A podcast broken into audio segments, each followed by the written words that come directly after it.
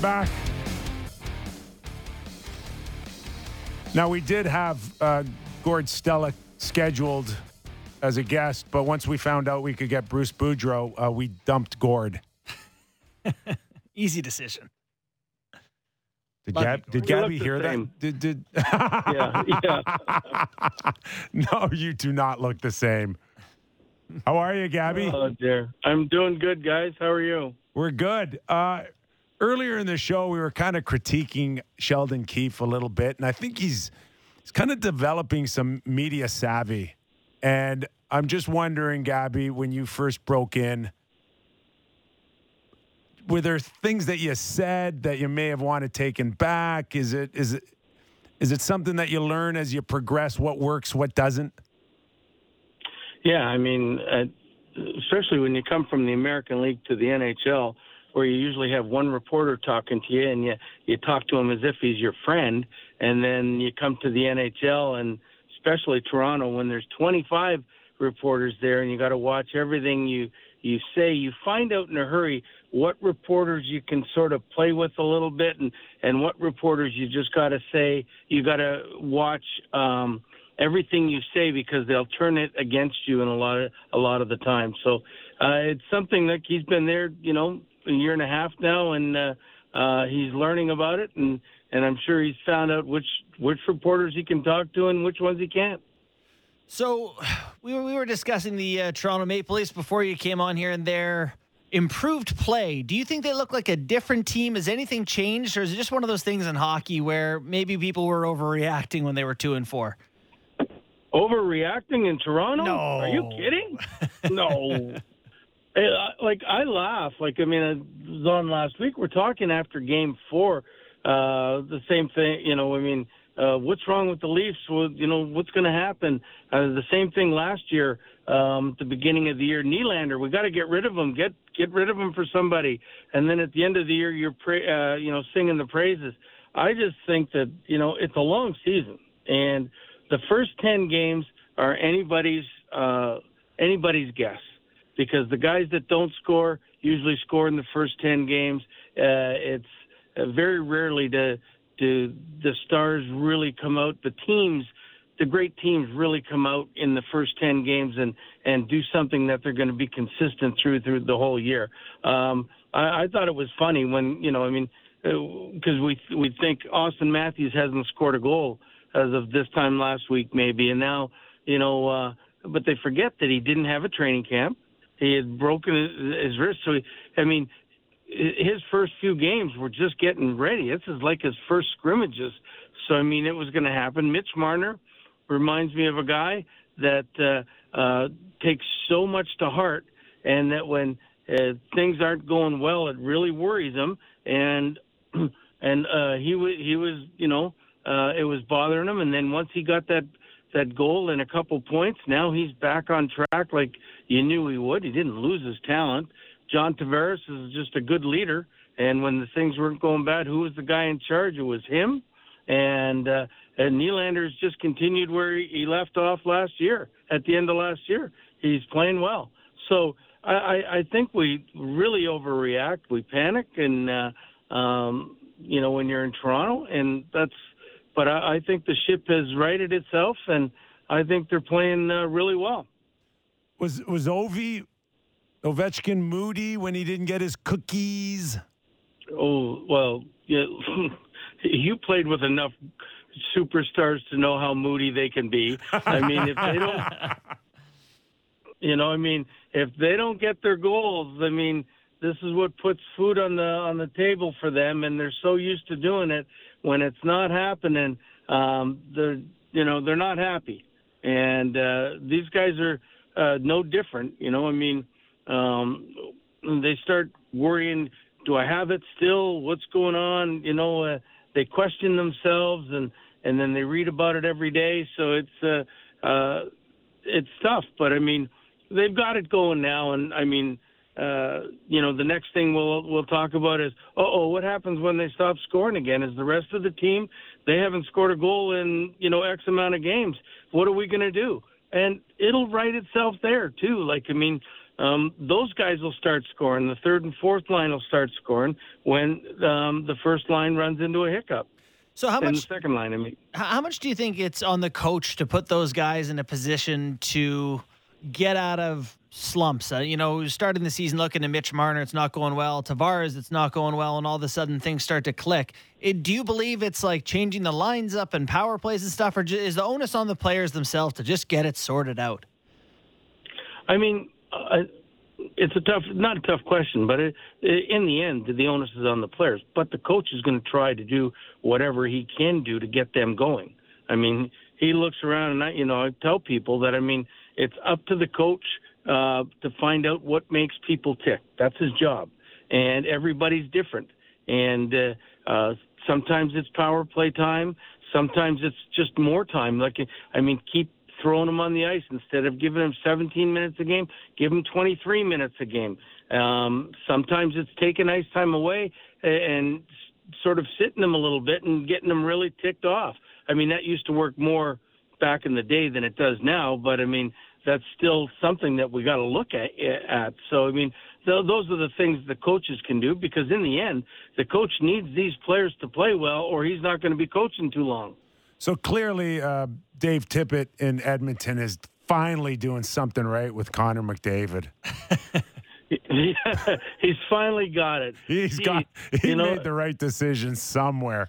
Uh, you can see with pen in hand him sitting behind a bench and going, "If I play this guy a lot, good things might happen." Do you just you just try not to trip him on the way out, or just accidentally yeah, step on his jersey? don't put the wrong kind of sauce in his spaghetti. you know, I mean, geez, whatever it takes, don't screw it up. Yeah. Well, when I mean, you watch he's that, a pretty amazing player. When you watch that that Oilers team right now, is is he good enough? Are him and Draisaitl good enough to bring that team to to real Cup contender status, or is it once again sort of the the McDavid Draisaitl show and, and not much else? Well, I mean, those two guys are obviously the top, but I mean, I think uh, we could all agree that they're getting more help from the the other guys For this sure. year than uh, than I've seen in the past. Can they sustain it? I don't know yet, but uh, um, if they can sustain it and get production from a third line, I mean, I think their defense and their leadership group, uh, they're all getting better. I mean, uh, as far as like Nurse is getting better, he's still a, a young, young type defenseman. They, uh, Duncan Keith's gone in there. I think he's helped them a lot with the maturity of that defense. Tyson Barrie feels comfortable back there, and like the big question always in Edmonton is because can their goalies sustain it? And uh, um, you know, I mean, Smith was was great at the beginning, and then Koskinen's came in when Smith got hurt and he's done a really good job. Now he's never been able to continue it going, um, but you know, is this the year that he does? I think no matter how good Connor and Draisaitl are, and and you know, I think the addition of Zach Hyman obviously has been a, a huge help to those guys. But uh, if the goalies can continue to play at the level they're playing, there's a chance that they can they can be as good as they are now. If they don't, I mean, I've seen great teams with bad goaltending, and if they still go nowhere. Yeah, we won't mention that Zach Hyman's on a on a pace to what score fifty seven goals. we won't mention that no. at all in this area. No. no, that, no, no. I don't think uh, I don't think they like that if you speak it too loud in the area you're in right now. But because uh, Nick Ritchie, Nick Ritchie isn't really replacing him. You know. Ooh, when you no. when, when you um when, when you see where the cap is today, is is it just one extra body that can make all the difference in the world to two or three guys like Zach Hyman in Edmonton? Well, I mean, it's like a puzzle, and Zach Hyman's a perfect fit, just like he was a perfect fit in, in Toronto. Um, so, I mean, it's a, uh, you know, one guy can make a big difference. I mean, they may not be the the stars of the line, but they could be the glue that holds the line together. And and I think you see it in Edmonton. I think you see it see it uh, uh, here in here in Toronto. You know, just thinking about uh, interactions and trying to get star players going and all that. I'm curious your thoughts on goaltending. And you know, here in Toronto, the Petr Mrazek situation is an interesting one. They're sort of torn between I, I, guess you ride Jack Campbell now, but I, I, guess my question would just be about how a head coach deals with goaltenders.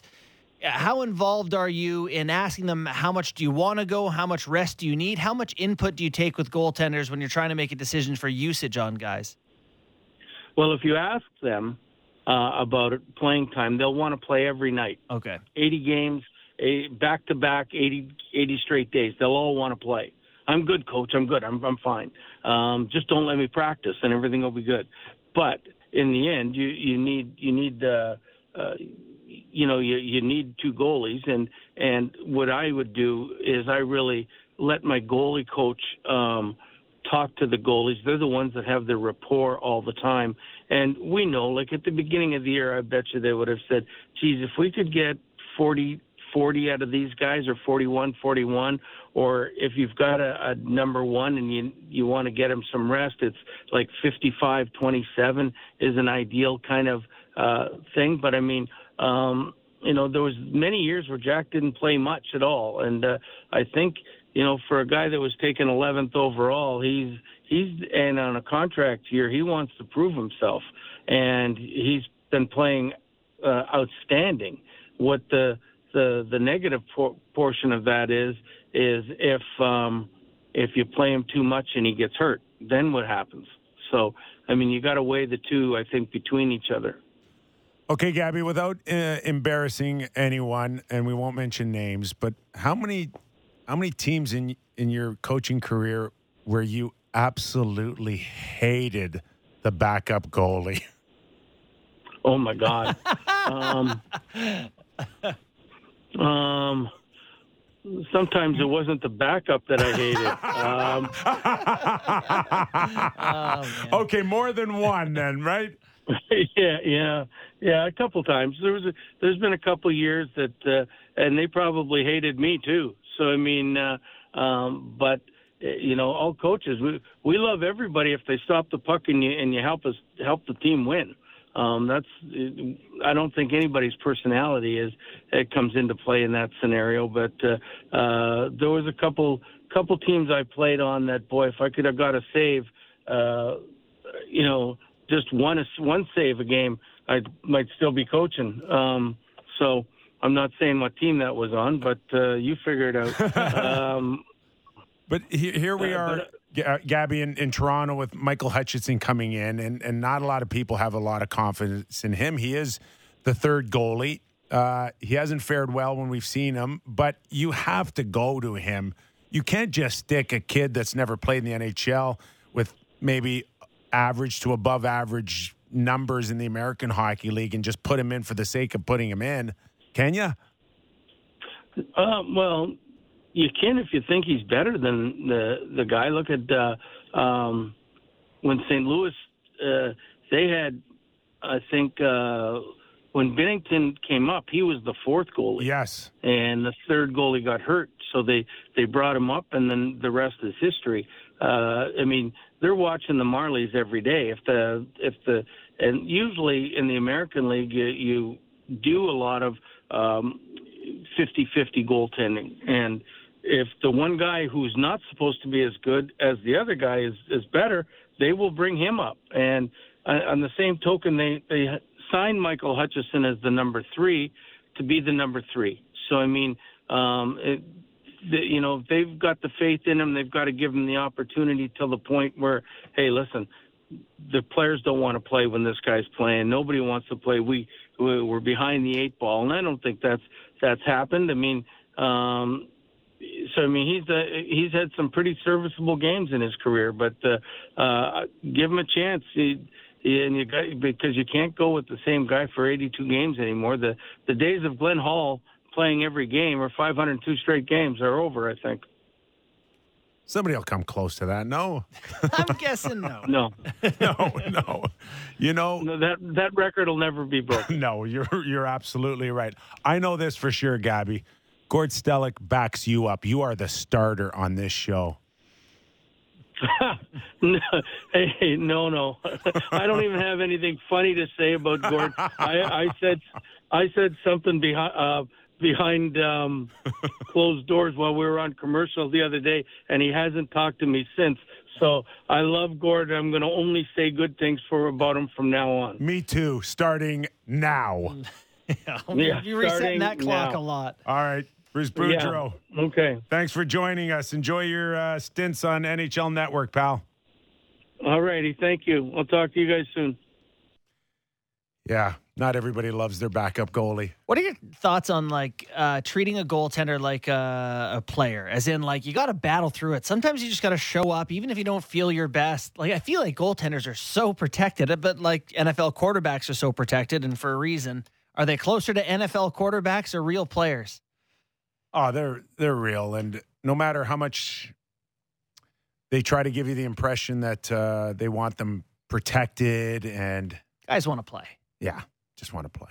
There are some veteran guys, some Yeah. guys who've been around the league who I think pretty comfortable taking skates off and playing 50 games, but At the end of the day, they're just big targets for shooters. who needs them anyway? right? We should go to no goalies. And you know how I feel about them. Nobody pays to go see a goalie. Oh, I'm anti goalie. If we can establish our show as the anti goalie show, that would be fantastic by me. I think I think we're off to a decent start Yeah, right now with this conversation. Yeah, exactly. Less equipment and no one can leave their crease. How about that?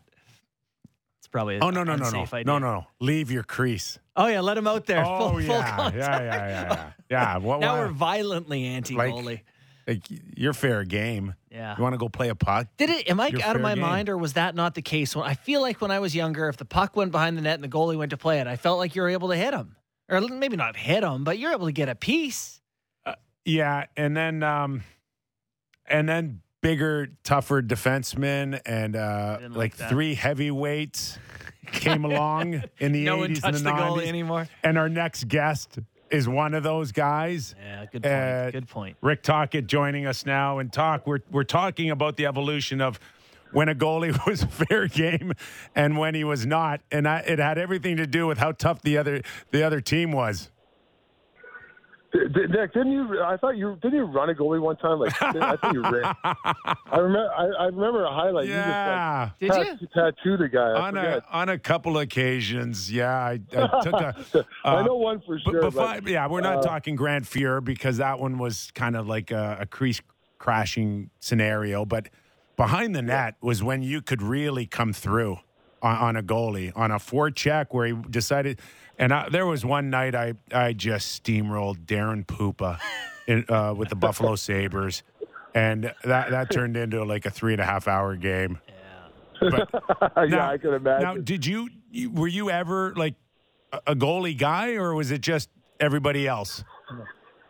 No, I wasn't really uh, much of a goal. eh, Listen, you know, you got heavy on the fortune. The, the goalies that they're smart, right? Brodeur and all those Patrick Roy, like, you know, they would they would you know they lean India sometimes because you know you try to you try to be the F one, you try to four track on that, and they, they stay kind of outside the post, so you have to go around them. Yeah, at times you give a goalie a shot, but I've never really ran a guy like a like a Nick Kypreos or Bob Probert style. No, I've never done that you know. But uh, you know, well, I'd like I'm sure you guys were talking the other night. Uh, um, the other night there, uh, forget the guy who hit the goalie there. Um, I mean, I, I got uh, Raanta. Raanta got run there, but I mean, I was at a penalty. I mean, I, Yeah, I, Lomberg, poor guy, right? he got a major. Yeah. Yeah, We are a tough one. I, I have a tough time with that one. we are talking talk a little bit about uh, the backup role and how important it is, and you've played with it, Yeah. you've coached with it, uh, the the confidence that you have to have in in somebody. Uh, Jack Campbell, no question, is the number one goaltender here, but it was really painted as a one-one-A scenario with Petr Mrazek. That hasn't happened, and yet now a lot of people, uh, you know, in, in the Toronto area talking about too much pressure on Jack to be dependent on now. He's also had a history of being hurt. And of course, not many people having confidence in, in Michael Hutchinson. But how many scenarios did you have that you remember where, you know, people did not have confidence in their goalie depth? Well, you, listen, uh, you can feel it, right? Uh, you know, when when you're the number one goalie and uh, and you're the backup, and you know you're getting very sporadic games, and you're getting the games that, you know, the whole the whole team feels it, right? Uh, the, the poor gap, the backup guy feels it. So, um, it's just a, it when you can have that guy. Like I'll be honest, when I was in Arizona, I had Kuemper and Raanta. Uh, when Raanta was healthy, um, I mean, I thought he was the best. You know, unfortunately, he always gets hurt, but he was the best backup I think in hockey. For 20, you play him 30 games. I mean, this guy's going to get you like 15, at least 15 and 20 wins because he's just a solid guy. He, you know, he can't extend that because he'll get hurt. Uh, he has a history of getting hurt, but uh, that's the, the, the key. And then when you get a guy that's a really good goalie, he loses that backup safety net, or he doesn't have a really good one. That pressure does tighten. Uh, their play gets a little bit, it lessens a little bit. That's another tough one. So having that safety net when you have a really good backup really helps the psyche of the number one, but also your team. Talking, I know you're coming on here. I, I, was thinking about things that are, you know, good questions to ask you, and I want to ask about physical play and its importance uh, farther down the lineup because the Leafs are a pretty good hockey team. Their bottom, their fourth line right now has Jason Spezza at center. Their their third pair has Liljegren and Sandin on it. You know, it's a, sort of a different way to construct a hockey team. Do you think you can have success with a team that kind of has the the bottom guys with skill and not toughness? Um, it's a tough one for me because you can get away with it in November. Um, you start getting to March and April. Uh, you, you know, you see, you know, you, you know, you see the t- lot teams more often. Obviously, in the playoff series, you know, it gets obviously ramped up the physical play, the, the battle levels. So, um, you know, I, I'm just going off when we've won back to back in Pittsburgh. Uh, you know, our bottom line, we didn't have a physical, physical team where as of hitting but we had some guys that were really good in the corners, um, really quick on the puck, guys like that. So uh, I think you got to be careful um, what type of guy, like what time to construct. I mean, obviously everybody wants the hybrid. The guy can do both. Hard to find.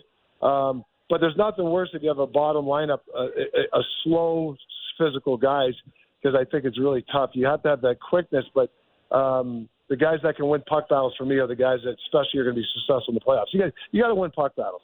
And if, if that means you got to separate yourself with the guy with a hit, or you have to um, use your quickness, either way, you just got to make sure, especially late in the year, you got to come over those battles. But you did have heavy guys back there, if I can recall, maybe Ian Cole. Um, you, you, did have guys oh, yeah. that could really lean on people and physically kind of manipulate, you know, forechecks and paths. Yes, and, that, and that's what I mean. Like the, the forechecking is so big, you know that in, in in the bottom of the lineup, if they can, if you can be a good forechecking bottom lineup that comes up with loose pucks and puck possession and wears the other team down, it's the it's the bottom bottom of the order that it's one and done, and that, that that's a tough toll on the star players because you know they get out there um, and they're going against guys that are still fresh. Like I know we had a lot of guys in the you know Cullen and Bonino and those type of guys, and then you had Ian Cole, Ben Lovejoy, those guys. They were really good at coming up with loose pucks and, and holding on to the puck. So when Sid and Gino and those guys got out there, you know, the other team was worn down a little bit. So, you know, it's important that you get players that can wear down the other team so your star players have a little bit of room and aren't going against fresh guys. I mean, it's really what comes down to that. Yeah, no, that's that's interesting. So, how much do you believe, like, if you're the head coach, that you coach to the talent you have on the team, like coach the actual personnel versus coaching the system you want to play with, kind of no matter who you're given. Uh, which way do you lean as a coach? Yeah. Yeah, I don't think you can go with a blueprint. Here's my system, mm-hmm. um, and there's, and you know, you're going with this team. This you got to look what you have, and then you got to, you know, obviously, I think I, I, I Mike Sullivan. We used to talk about this all the time. I like, my, I love Mike Sullivan. We used to say, you know, and even John Tortorella 85, 90 percent you worry about your team, and you know and the other the other part of the other guy, the other team you worry about 10 percent. I'm a big believer in your own team. So once you got a new coaching job and you walk in, I'm not sure you can go into a coach's um, interview and say, "Here's how the system." I think you can give them a you know an 80 percent blueprint, but you got to see what kind of team you have. You know what right. kind of players you have. Um, you know which way you're going to go. Like there's some teams now in the league that um, they got to play a little bit better defensively if they want to go far in the playoffs. You know, um, and I think that so you have to kind of yeah, you have high skilled guys that could score, uh, but you better buckle down and structure uh, defensive structure. And I think you have to tweak that depending on your team. Okay, talk. Get ready. Here it's coming. Gretzky, Lemieux, or McDavid? And with like an order? Who who you picking? One game to win it all. Oh, no, I think I, I, I think. Well, I- listen, stop it. think- Ugh. Just stop right Well, I just Ugh. think on you go on just pedigree, like you know, you go Gretzky, Gretzky, Lemieux, you know, one A, one A, or one B, or whatever. And, you know, McDavid's going to be number three for me, just because of listen, I, Connor McDavid's unbelievable. Don't get me wrong, but you know, the the you know, you got to see the pressure of the games and stuff, and you know, I'm not saying it's McDavid's fault, but you know, you're you know, you're you're, you're scoring in game sevens and or you know, in an 87 Canada Cup, or you know, Gretzky's getting five points in a game, you know, seven against Calgary Flames, and you know, things like that. That's what. That's why I got to give those guys one A, one B, and then obviously. But I love McDavid. Don't get me wrong. I just got to see him in pressure situations. Okay, just skill, just pure skill. Because someone asked me about Okay. is is Gotcha. is uh, is, and we're all based on that incredible goal, which I thought kind of compared to Mario going through Shawn Chambers with the Minnesota North Stars. We all can remember that goal. If you know you're either our age or Ah, everyone should have seen it. But when when I when I talk about pure skill, I, I think of like Gretz had a different game. Gretz didn't have the physicality of say uh, a, a Mario or or McDavid. The only the only thing I think that's different for me is that talk. I, I look at McDavid and he's got this this fast twitch muscle group that uh, even Mario didn't have. But Mario, of course, had a lot of other things that are comparable. But as far as a, a fast twitch, I, I don't think there's anybody in the world that could ever have competed against McDavid in that category. Yeah, I know you're getting at. So anything off the rush, anything where you're off the like obviously McDavid is the guy. Like it, I don't think there's a better player ever off the rush. A guy just pure um ha, like I bet you if you timed him just skating without the puck and then with the puck, I bet you there's not that much of a difference. You know, you you you're putting you know, players like us, it's like probably three seconds difference because he just pushes the puck, it's effortless. Marilyn you all around game of, of just skill, the way he hash mark down off the rush, the way he can knock pucks down, the way he passes, unbelievable. And then for me, Gretz with the hockey IQ, the way he thinks the game, the way, you know, for a guy that's small to be able to do- dominate the way he did, um, he's the best. So if I had to pick those three categories, I mean, every single guy there has got something special that nobody ever has, or has never had uh, up to this point. you know, obviously we're going some big picture ideas with you here, and it's uh, you know always fun to have a, a coach on the show with us. So one of the follow ups I had to an earlier question is is does any team in the NHL play different? Like you're scouting all these teams, you say you pay attention to other teams less than your own. It seems to me like everyone's playing pretty much a lot of the same structure. Is there any team out there that's truly doing it differently? Great question. I I, I I I talk about this all the time. Every it's a copycat league. Everybody does 85 to 87 percent the same. It's that 13 percent. Like, how do you deal with players? How do you practice different? Um, what's your philosophy on uh, meetings?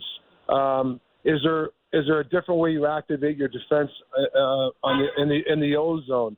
Um, uh, do you want your how far do you want your F your F three in, in the offensive zone? Do you, do you play them deep? Do you play them lower? Like that's the the thirteen percent for me, the ten percent. Um, you know what? How do you deal? You know the you know like I said, which is I think huge, is the relationship with your players. Um, that's to me. So yeah, you know the question is, yeah, I would say eighty-seven percent of the teams do the same thing. Yeah. Well, and we, we watched a, a struggling power play with some of the most talented players in the game today, and uh, the emphasis was this bumper position. I think because of Tampa Bay, because of Brayden Point, and soon as Mitch Marner kind of took the shackles off of that being that guy, guess what? His game improved dramatically. Yeah, like well, that's the whole thing, right, Nick? Everybody wants like the the the, the, the problem with talented guys on power plays that don't work sometimes. Everybody wants their spot. You know, everybody has to have their spot. I mean, I want to be the flanker. I want this. And the best power plays are guys don't care. Like Sidney Crosby, you know, the odd time you'd actually get mad at Gino once in a while because Gino likes playing that left slot, the one, I mean, the, the flanker position, the one timer. And Sid will play down low, he'll play in the bumper, he'll play the other side. Um, and if you look at McDavid and Draisaitl, they're everywhere. Mm-hmm. Draisaitl's in the bumper. He's down there. The one goal he scored the other night, he uh, we, we actually analyzed it on TNT. He was in three different spots, and he ended up getting the goal um, because you know he doesn't care. You, you know, if McDavid moves here, he moves there. If uh, this guy goes, you know, uh, Hyman goes down low, he'll play the, the the bumper position. So I just think the best power plays are willing to play at any position. Obviously, Ovechkin's different. He's an anomaly. He's going to play that side. He's, is, is, is, you know, he's the best, one of the best. He's probably the best pure goal scorer ever. So you want him at that one timer position. But other than that, teams that move their guys around um, and and they're in sync are the best power plays. You, you mentioned meetings uh, and stuff talk. How much uh, do you let video and analytics and all that stuff get to your players versus just letting them be hockey players? Yeah, that's the fine line. Um, I don't like long meetings, um, and I'll tell you what. I learned that in Pittsburgh because I ran the power play in Pittsburgh. I remember going in there early on as a, you know, uh, you know, uh, as a coach there, as an assistant coach. I ran the power play, and I remember I started doing all these fancy whistles. Yeah. Um, and I watched uh, Malkin, and he's Malkin's looking at his watch. He's looking at his feet. He's biting his. Like I knew, all right, meeting's over. So you maybe you maybe get guys for about five minutes of really good attention, and then that's it. And then I'm not saying you can't have, you know, a bunch of them. It's just got to be quick. And I always felt the more video you show of your team doing stuff instead of the other team. I, I think the worst mistake coaches do is they'll do a pre-scouts for 12 minutes and they show the same thing. Oh, okay, this team does a one-two-two, and they're showing like you know Carolina played Buffalo, and you're you know of the game before, and you're playing Carolina, and you're like, okay, this is what they did. Well, we know it's a one-two. We we know how to play against a one-two-two forecheck. We don't have to show that to the players all the time. Think of something else. You know, like think of uh, new ideas to, to to play Carolina that night. Is there a different way? And give them fresh ideas. And I think you only it only takes to me, a pre-scout should be less than five minutes. That's just my opinion. Um, you know, Nick, you played the game. You sit in a you sit in a room more than ten in a hot video room uh, before a game. You're like, you know, you're checking out. So I think the players nowadays give them some quick ideas. Give them a you know the the, the lineup, what the team's doing lately, who's hot, and then let the guys go play. Oh my God! How many times did guys scream in practice? Turn the page. turn yeah, I mean, it. turn the page or turn the video off. I mean, who wants to watch video all the time? Like, you know, I'd rather practice it than show it all the time. Are, are, you okay now with the evolution of of other things like? Tablets on the bench. You come back, you pull a tablet out, you're staring at it, you're not even watching the game. Uh, are are we all as parents to blame for it because we stuck them in their hands at age six because we tried to just shut them up? I think they, the tablets should be uh, outlawed. I, the tablets are, are ridiculous. Uh, they're crutches. I hate them. Um, I, it's funny because some of the. I remember I, I, Johnny Mack, like I, the poor guy. He was uh, Johnny McLean was my sister's coach. I mean, one game he was just all he did is pass the tablet around. I go, all you are is a professional tablet passer. You know, you know, you know, guys, guys, guys miss the net. They want to see the, they want to see it. What are you going to see? You miss the net. What, why do you have to look at the tablet?